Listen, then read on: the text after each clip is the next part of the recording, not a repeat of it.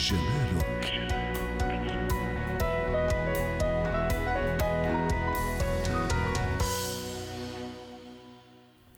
نتحدث اليوم عن الحذاء ذو الكعب العالي اللي هو رمز الأناقة في الحقيقة لكن في جانب آخر في كثير تحذيرات أنه تجنب ارتداء لما له من أضرار على القدمين الظهر العمود الفقري وما إلى ذلك. نتحدث اليوم شوي عن الجانب الجمالي ونعطي بعض النصائح التي إذا ما اقتدت بها السيدة. ممكن راح يخفف كثير من من الألم وراح يخليها في غنى عن المشاكل.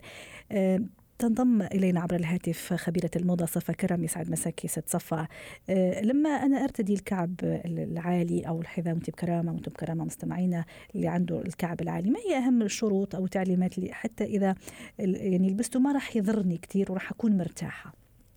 مساء الخير. مساء النور. آه طبعا مثل ما ذكرتي الكعب العالي آه رمز للأناقة ودائما يضيف آه لوك أنيق وراقي جدا لللبس اللي إحنا لابسيه حتى ولو كان بسيط. آه، أكيد هو مضر للصحة لكن في نصائح لكن جميل. لكن جميل أكيد. بس في نصائح إذا آه، توجهنا لها ممكن تساعدنا أو تخفف من آه، ضرره مثل أول شيء نتأكد إنه الحذاء يكون مبطن من الداخل لأنه قد ما يكون مبطن ومريح من الداخل قد ما راح يحمي هو القدمين. فنتأكد إنه يكون مبطن كامل وخصوصي من نهاية الكعب حتى لا يسبب أي جروح.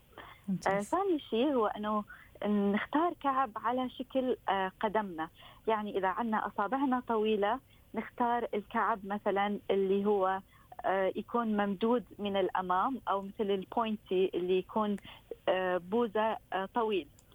أو إذا عندنا أصابعنا تجي على شكل round نختار ال ballerina heel.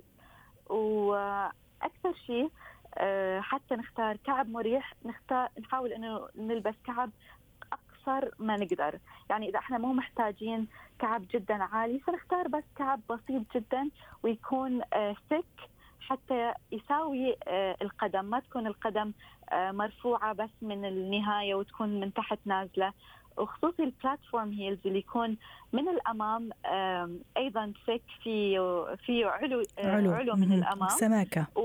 إي آه، سماكة من الأمام. ومن وراء آه، راح يخلي القدم تكون مرتاحة لأنها على نفس ال level من قدام ومن وراء تقريبا. يعني يكون في ثقل حاملها. ما نكون حاطين كل وزننا على كعب خفيف جدا وضعيف لأنه ما رح نستحمل هذا الشيء. حتى الكعوب العريضة ست صفا أحيانا تكون خيار مناسب لأنه الكعوب الضيقة هي اللي تجعل ربما من التوازن صعب أثناء السير. فالكعوب العريضة أيضا تعتبر فكرة جميلة للسيدة اللي تحب الكعب في نفس الوقت اللي تحس إنه يتعبها شوي. الكعوب العريضة آه، دائما آه، أفضل حل خصوصي إذا كان آه، من وراء ومن قدام. يعني كان في سماكه من قدام أيضا. لأنه بهالطريقة إحنا نكون موازنين الثقل ما يكون كلها على منطقه على نهاية القدم. تكون متوازن الثقل مالتنا. واذا كان مثلا الكعب مفتوح إذا حبينا نلبس كعب مفتوح نختار إنه يكون مفتوح قد ما ممكن ما نختار فتحة جدا ضيقة من الأمام لأنه بهالطريقة رح نحصر آه، شكل القدم ورح نعطيها شكل غير اللي هو شكل قدمنا. يعني آه. رح نغير من شكلها نسبب لها ضغط من الجهات. فهذا الشيء ما راح يناسب قدمنا وراح يؤلمنا. على سيرة الضغط أيضا من المناطق اللي تنضغط كثير أثناء الكعب العالي ستصفى اللي هو الأصابع أيضا. في فكرة من بين الأفكار أنه نحط لصقة طبية حتى نقرب الأصبعين الثالث والرابع هذا راح يخفف الضغط على على على الرجل أليس كذلك؟ أو على الأصابع. صحيح إحنا لما نلف الأصابع أو نحميها بطبقة وإذا كان من آه داخل الشوز نفسه أو من اللاصقة الطبية فأكيد راح نحميها من ضغط ال shoes عليها أو الضغط الموجود من الأمام. أكيد هذا شيء جدا جدا جيد. آه بنفس الوقت آه نحاول نبتعد عن ال shoes اللي يكون فيه كثير strap أو كثير تفاصيل من الأمام حتى لا يضغط على القدم كثير. ويبقى أيضا موضوع اختيار اختيار عفوا المقاس المناسب هذا من بين الأشياء الضرورية، أحيانا أنا يعجبني مثلا حذاء معين لكن مقاسه شوية أصغر أضطر إني اخذه أو أعجب فيه فهذه مشكلة أيضا أليس كذلك؟ وحتى إذا كان أكبر في كلتا الحالتين المشكلة تكون ويزيد من من من الألم والضغط.